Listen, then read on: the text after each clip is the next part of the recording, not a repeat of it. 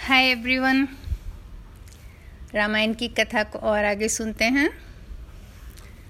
आपने अब तक सुना कि हनुमान जी ने लंका के बाहर पर्वत पे चढ़कर देखा कि लंका नगरी बहुत खूबसूरत है और बहुत ही सुंदर उसका सुरक्षा का सारा व्यवस्था किया हुआ है।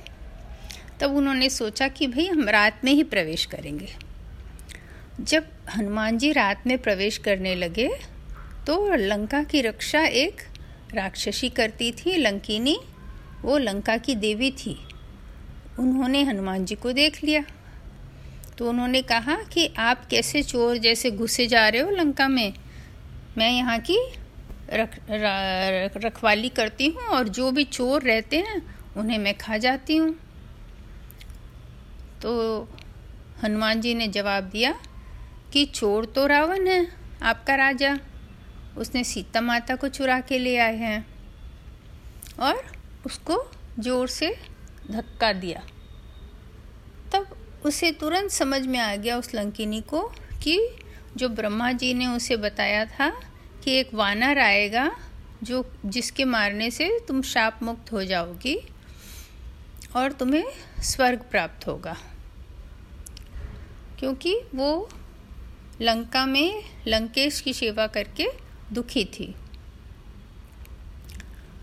तो हनुमान जी के मारने से वो गिर पड़ी और उसके बाद कहते हैं कि उसे स्वर्ग मिला।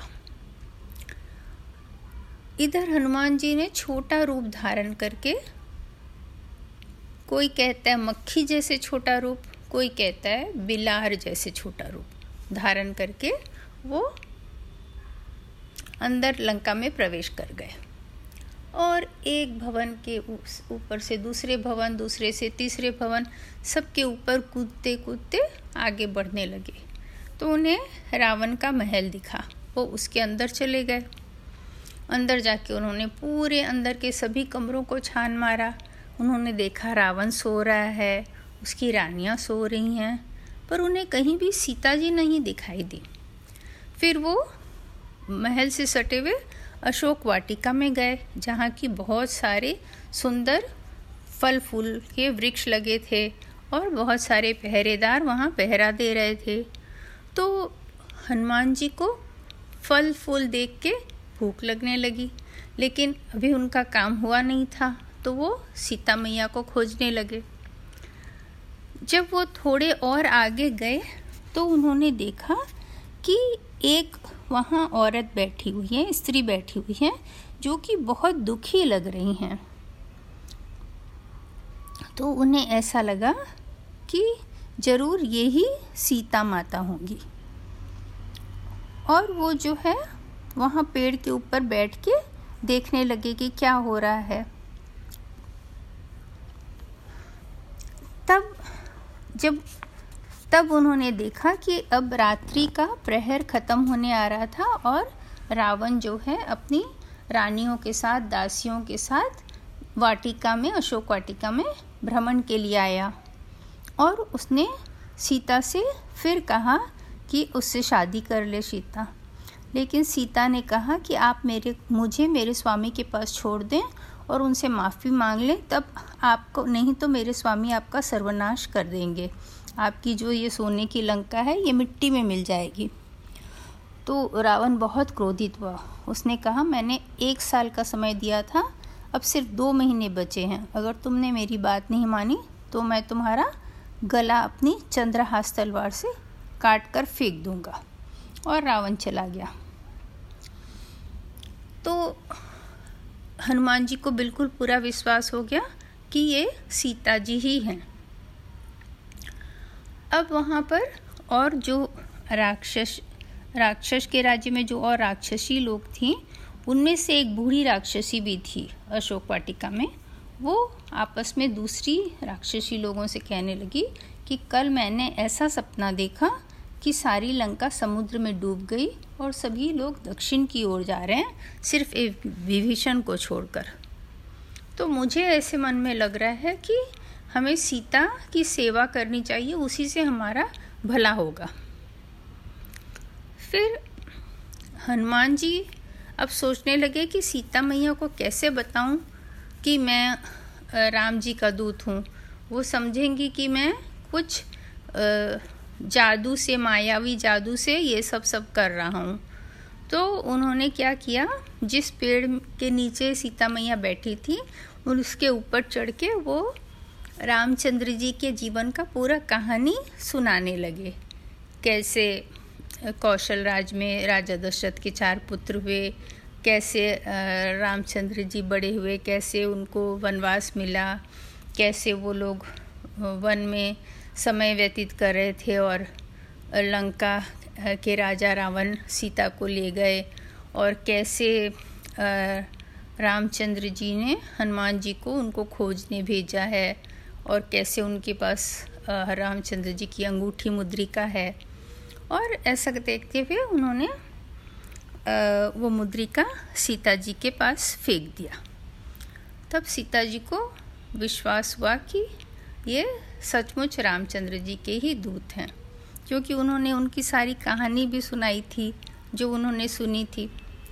तब सीता जी को हनुमान जी ने रामचंद्र जी के सारे दुख बताए और सीता जी की सारी कहानी सुनी और उसके बाद सीता जी ने अपना चूड़ा मनी निकाल के दिया और कहा कि ये आप जैसे ही देंगे उनको रामचंद्र जी को तो वो समझ जाएँगे कि ये आप मेरे से ही मिलकर आए हैं। और लक्ष्मण वी, वीर लक्ष्मण को भी मेरा शुभ आशीर्वाद कहिएगा। और आप अब लौट जाइए। तो हनुमान जी ने उनसे आज्ञा ली, मुझे बहुत भूख लगी है, मैं कुछ फल, फूल खा लूँ? सीता मैया ने कहा हाँ ज़रूर। तो हनुमान जी अशोक वाटिका से खूब सारे फल सब पेड़ों से तोड़ तोड़ के खाने लगे और जब वो ज़्यादा ताकत से फल तोड़ने जाते तो वो पेड़ ही उखड़ जाता। तो इस तरह से पेड़ भी बहुत सारे वाटिका में उखड़ उखड़ के गिर गए। पूरी वाटिका देखने में बहुत तहस नहस हो गया हो, ऐसी दिख रही थी। तो वहाँ के जो रक्षस, रक्षक थे, राक्षस, वो सब दौड़ के हनुमान जी के पास पहुँचे और उनको पकड़ने की कोशिश करने लगे, किंतु हनुमान जी ने उन सबों को मार दिया। तो जो थोड़े बच्चे थे, वो भागे भागे रावण के पास पहुँचे और कहने लगे कि आपके अशोक वाटिका को एक वानर ने पूरा तहस नहस कर दिया और हम उसे पकड़ने गए तो उसने सबको मार भी दिया। तो रावण बहुत क्रोधित हुआ और उसने अपने बेटे को कहा कि जाओ, तुम जाके उसको पकड़ के लाओ। अक्षय कुमार था उसके बेटे का नाम। तो अक्षय कुमार गया और हनुमान जी से लड़ने लगा। काफ़ी वीर था वो, लेकिन हनुमान जी ने फिर एक बड़ा सा पेड़ उखाड़ा और राक्षस कुमार के ऊपर दे मारा। तो उसका रथ भी टूट गया और उसके सारथी और अक्षय कुमार सबकी मृत्यु हो गई। जब रावण को पता चला कि उसके पुत्र की मृत्यु हो गई, उसके क्रोध का ठिकाना ही न रहा। उसने अपने बड़े बेटे मेघनाथ को बुलाया। वो बहुत बड़ा वीर था। उसने इंद्र को भी जीता था। इसलिए उसको इंद्रजीत भी कहते हैं। तो राम मेघनाथ ने कहा, मैं जाऊँगा। उस हनुमान को मारने के लिए, उस वानर को मारने के लिए। तो रावण ने कहा, ठीक है। और मेघनाथ चल पड़ा उनसे युद्ध करने के लिए हनुमान से। तो हनुमान जी ने जब देखा कि इतना बड़ा योद्धा आया है तो वो आकाश में उड़ गए और पैतरा बदल बदल के उससे बानों से बचने लगे। वो जिधर बान छोड़ता, दूसरी तरफ़ हो जाते और इस तरह अपने आप को बचाना शुरू कर दिया उन्होंने। और इंद्रजीत के जितने मतलब अमोघ बाण थे, जिनसे कोई चूक नहीं सकता था, वो सब बाण विफल हो गए। फिर हनुमान जी ने बड़े बड़े वृक्ष उठाकर उखाड़ के और मेघनाथ पर फेंकना शुरू किया। किंतु मेघनाथ ने जो है उन सब वृक्षों को बीच में ही काट के गिरा दिया। लेकिन हनुमान जी मेघनाथ के हाथ नहीं आ रहे थे। तब उसने क्या किया कि उसको ब्रह्मास्त्र मिला हुआ था। तो उसने ब्रह्मास्त्र चला दिया। अब हनुमान जी सोच में पड़ गए। अगर ब्रह्मास्त्र का उन पे असर न हो तो ब्रह्मास्त्र की महिमा खत्म हो जाती है। तो यह सोचकर हनुमान जी ने ब्रह्मास्त्र का मान रखने के लिए उसको सहन किया और उसकी चोट से गिर पड़े। जब हनुमान जी गिर पड़े तो राक्षसों ने मिलके उनको बांधा और बांधकर, जब उन्हें बांधने लगे राक्षस तो हनुमान जी ने अपने शरीर को बहुत बड़ा कर लिया। और राक्षस जो हैं, उसे किसी तरह से बाँध बूंद के और रावण की सभा में ले गए। जब सभा में पहुँचे तो रावण जो हैं अपने सिंहासन पर बैठे हुए थे। और वो बहुत चमक, उनका सिर, उनका मस्तक चमक रहा था, जैसे कोई सूर्य के प्रताप से चमक रहा हो, ऐसा बहुत तेजस्वी लग रहे थे। तो हनुमान जी को समझ में आया कि वो बहुत योग्य और शक्तिशाली व्यक्ति हैं। रावण की आज्ञा से सेनापति प्रहस्त ने हनुमान जी से पूछा, तुम कौन हो? यहाँ क्यों आए हो? अशोक वाटिका को तुमने क्यों उजाड़ा? राक्षसों को तुमने क्यों मारा? तो हनुमान जी बोले, मैं किशकिंधा के राजा सुग्रीव का सेवक हूँ और महात्मा राम का दूत हूँ। मेरा नाम हनुमान है। मैं रामचंद्र जी की पत्नी सीता को, जिसे आप हर लाए हो उनकी खोज में यहाँ आया हूँ। मैं सीता जी से मिल चुका हूँ और आपके दर्शन करना चाहता था, इसीलिए मैंने अशोक वाटिका में उत्पात किया, ताकि आपसे भेंट हो जाए। और जो योद्धा मुझसे लड़ने आए तो मुझे अपनी जान बचाने के लिए उन्हें मारना पड़ा। उसमें मेरा कोई अपराध नहीं है।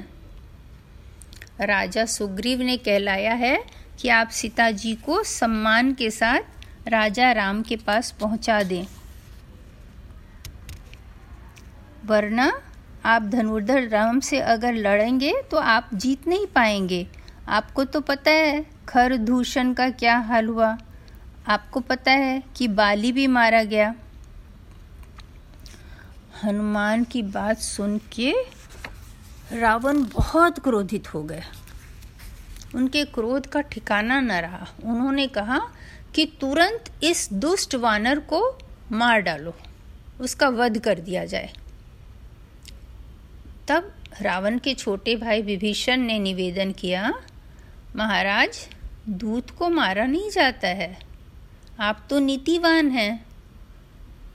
आपके यहाँ यहाँ से जाकर वह आपके बल विक्रम की बात करेगा तो जो आपके शत्रु हैं, उनका उत्साह यूँ ही ठंडा पड़ जाएगा।